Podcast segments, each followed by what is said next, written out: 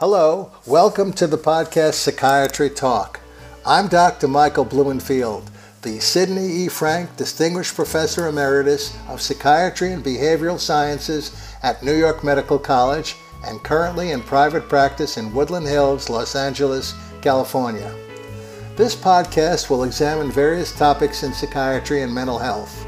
This will include new interviews with experts in various areas as well as interviews I've recorded in the past. I will also personally discuss subjects that I've written about in my blog, psychiatrytalk.com, or on new topics. Your comments will always be welcome at mblumenfield at gmail.com.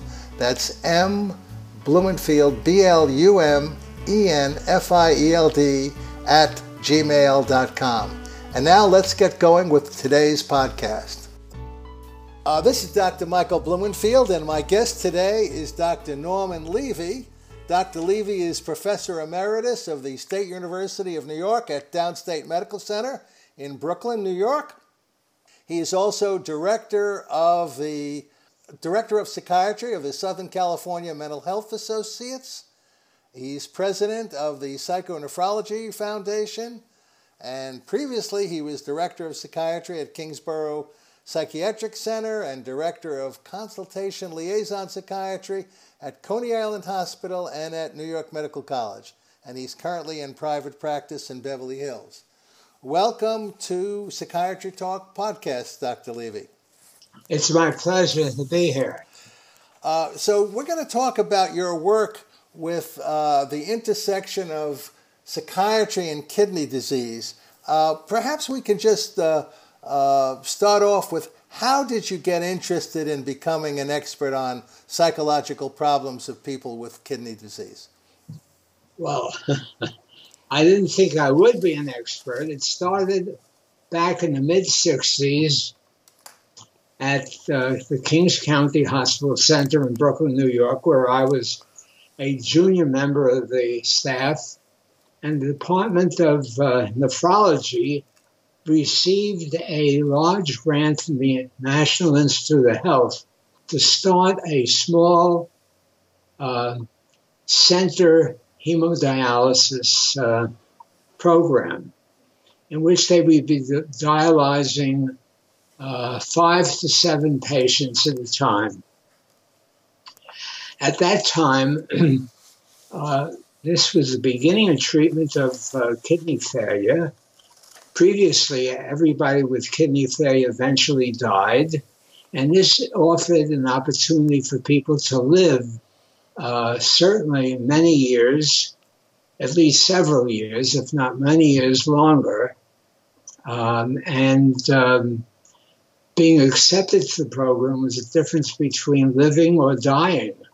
So the decision on the part of the nephrology staff to accept patients involved um, giving life back to people.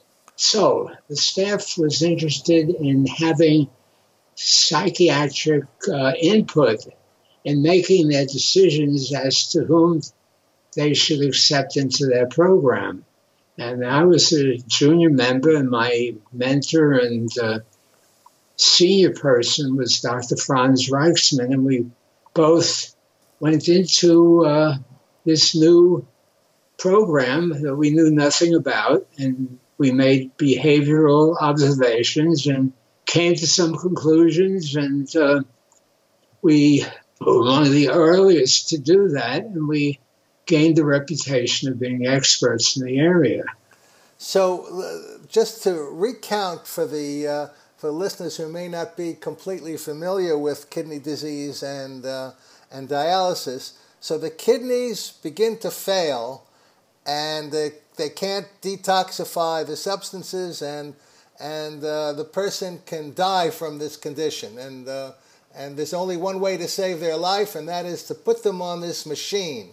Is that that's essentially what we're talking about, right? Right. Essentially, the machine is uh, an osmotic engaged in an osmotic process uh, in which it removes uh, waste. And how often do the people have to be on this machine? In those days, it was uh, several times a week. Uh, currently, uh, it's about three times a week. Okay. And, what kind of psychological problems might people have in this situation?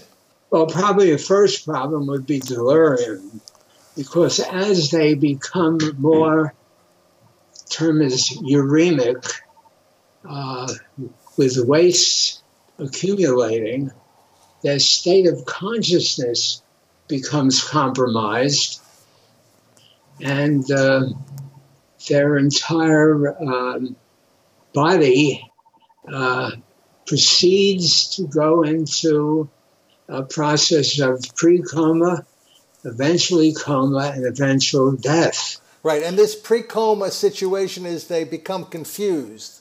Would that be fair to say? Confused, disoriented, uh, much like a person with Alzheimer's. Okay, but if they're on this dialysis machine a couple of times a week, the toxins, so to speak, are taken out of their body and their brain is normal and they can function relatively normally. Would that would that be right? That would be essentially correct. But but they still might have various types of psychological problems, uh, which is where you you would come into and your associates. Correct. So, what kind of psychiatric or psychological problems do the people have uh, while they're on dialysis or in between the dialysis sessions? Well, as mentioned, depression, anxiety. Uh, in addition to that, uh, there is uh, major sexual problems that these people have. There's a very high incidence of uh, impotence, inability to get or maintain erections in men, uh, and a decrease in uh, libido in both genders. Mm-hmm. Um, there are also some major problems in rehabilitation because dialysis affords many people an opportunity to essentially um, declare themselves disabled and get out of the work that they're doing.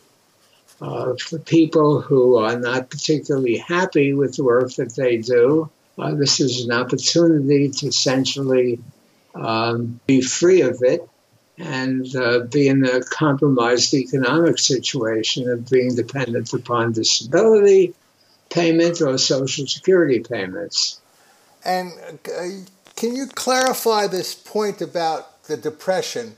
Uh, uh, is this a biological depression, or are they depressed about the, the, the circumstances of their life? Well, uh, probably both. Uh, people who have a genetic uh, predis- predisposition to depression, uh, certainly the onset of dialysis can precipitate uh, depression on that basis, on a genetic basis. Uh, for others, it's a response to loss. And there are many losses, as mentioned, including the loss of, um, of libido, uh, the loss of uh, work, uh, which is a very important uh, loss.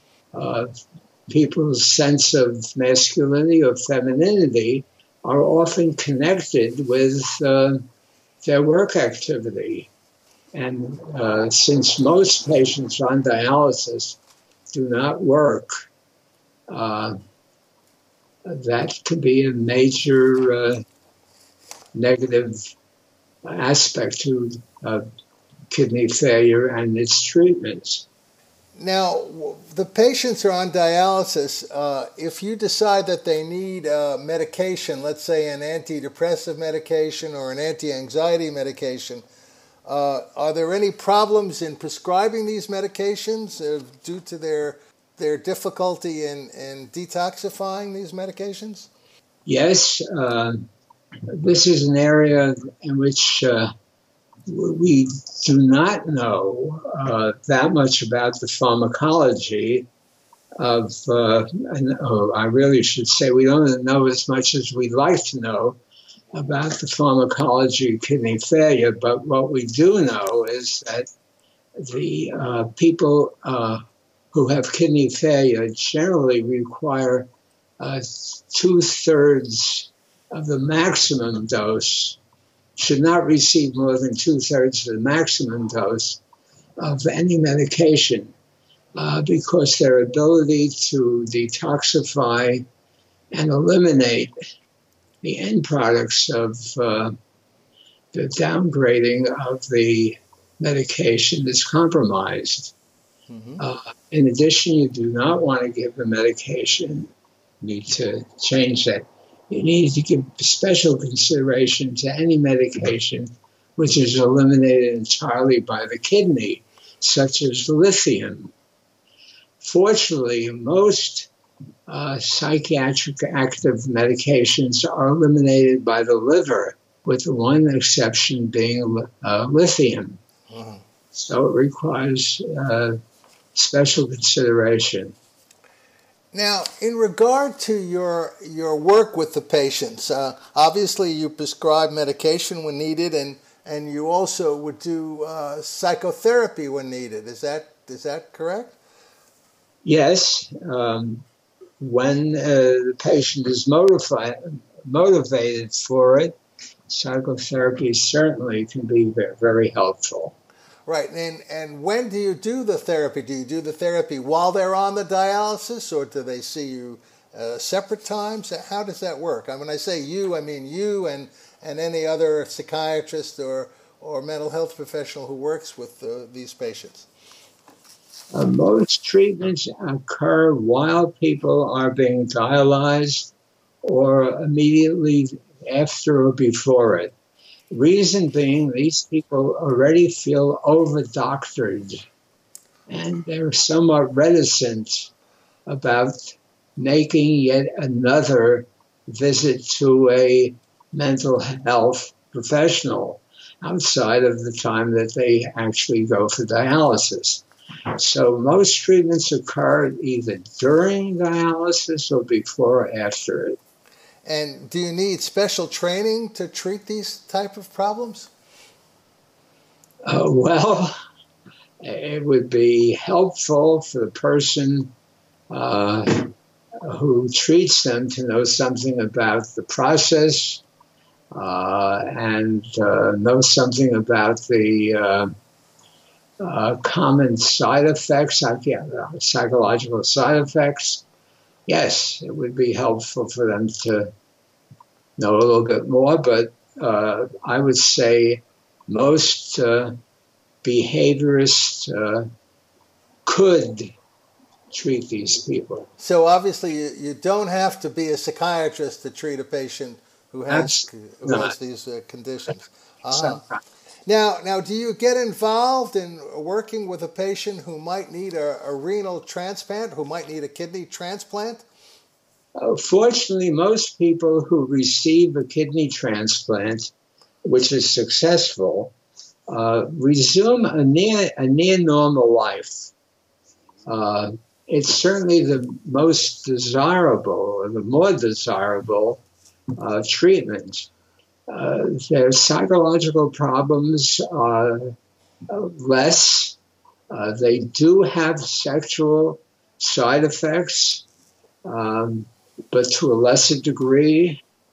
Uh, they also suffer from uh, their anxieties connected with um, the question of uh, how long the transplant will continue to uh, be operative, since eventually uh, all transplants eventually are, re- are rejected. Uh-huh. E- but, even if it's from an identical twin? yes, but they usually die of other illnesses right. before, right. before rejection actually occurs. Now, now the, the, the, this could take, they can live a relatively long um, life. Now, the transplant, as I understand it, could come from a, a, relative or somebody who died, or how does it work? Well, person not, not only needs to have uh, compatible blood types, but they also have, need to be somewhat genetically similar. Uh, so uh, if there's a, a good match, uh, it can be either a live person, a, a, relative, you know, of course, ideally identical twin, uh, because that's the closest genetic uh, connection between two people. But it can be an absolute stranger, or it can be a cadaver. Uh-huh. That, a cadaver meaning somebody who died. Somebody who died and whose uh, kidney has been uh, taken from them uh, shortly after their death. Right, and and that's why on people's driver's license it sometimes will say, uh, uh, "Do you uh, give permission to to give your kidney if you should suddenly die?" Yes, yes, exactly. Right now, do, does the mental health professional get involved in? interviewing the donors uh, who are donating their kidney and why they're donating it and and things like that? Uh, well, you know, the old saying is don't look, don't look a gift horse in the mouth. Uh, usually, a person who donates a kidney is not questioned. Mm-hmm. Uh, however, there are circumstances in which uh, that might not be so. For example, if a very young person wants to donate a kidney, the question would be why. I assume it would occur primarily with a close relative, but generally not questions. Do do, uh, do the recipients, uh, if it's a cadaver, uh, a cadaver kidney, do the recipients want to meet? Do they often want to meet the family of the people, or does the family want to meet the the uh, recipient? The, the, can you give us an insight into the dynamics of such, such an issue?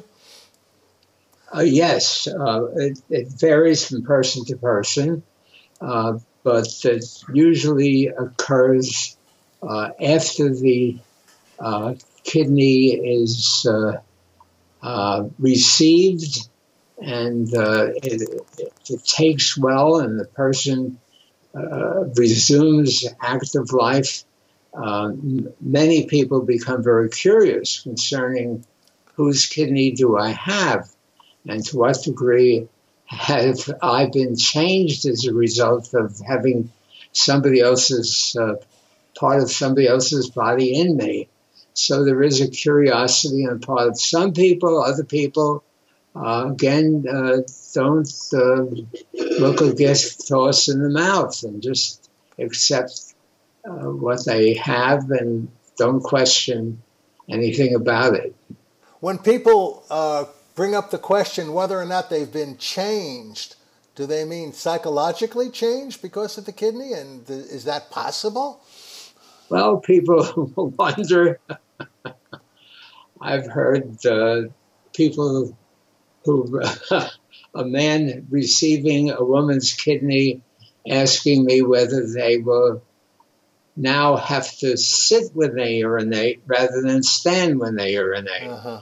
People become very confused concerning changes that can occur in their body. Right, and so, and just to clarify, there's there's no no uh, psychological change by receiving somebody's kidney, correct? As well as psychological change, yes.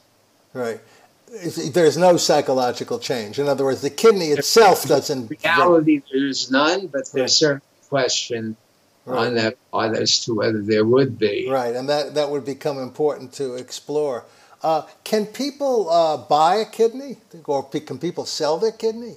Yes, people do sell their kidneys. It's not legal in most countries, including the United States.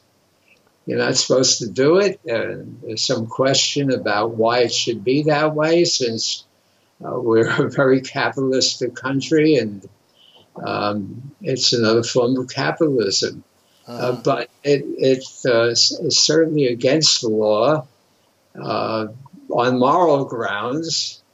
however, in underdeveloped countries, either uh, because there is no law or the law is not adequately enforced, uh, the sale of organs is not uncommon.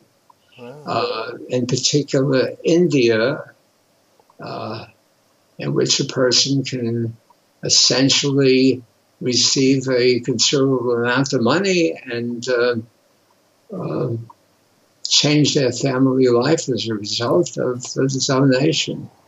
Well, that uh, that sounds like an interesting uh, story. So, from time to time, you've you've seen patients who have actually bought their kidney in another country. Yes. Oh. Um, I know that you have you were very instrumental in in uh, founding the Psychonephrology Foundation. I wonder if you can tell us about how that came about.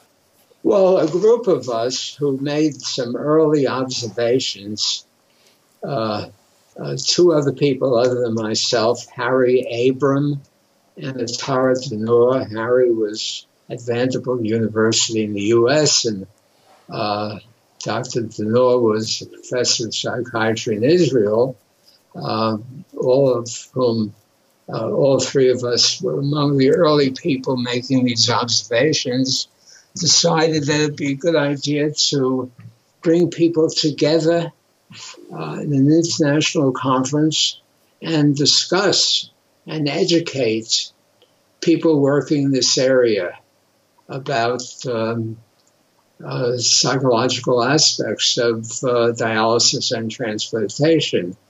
And as a result, we set up a foundation and uh, uh gave a total of uh, 13 uh, international conferences held every other year, the last of which was in the year 2000.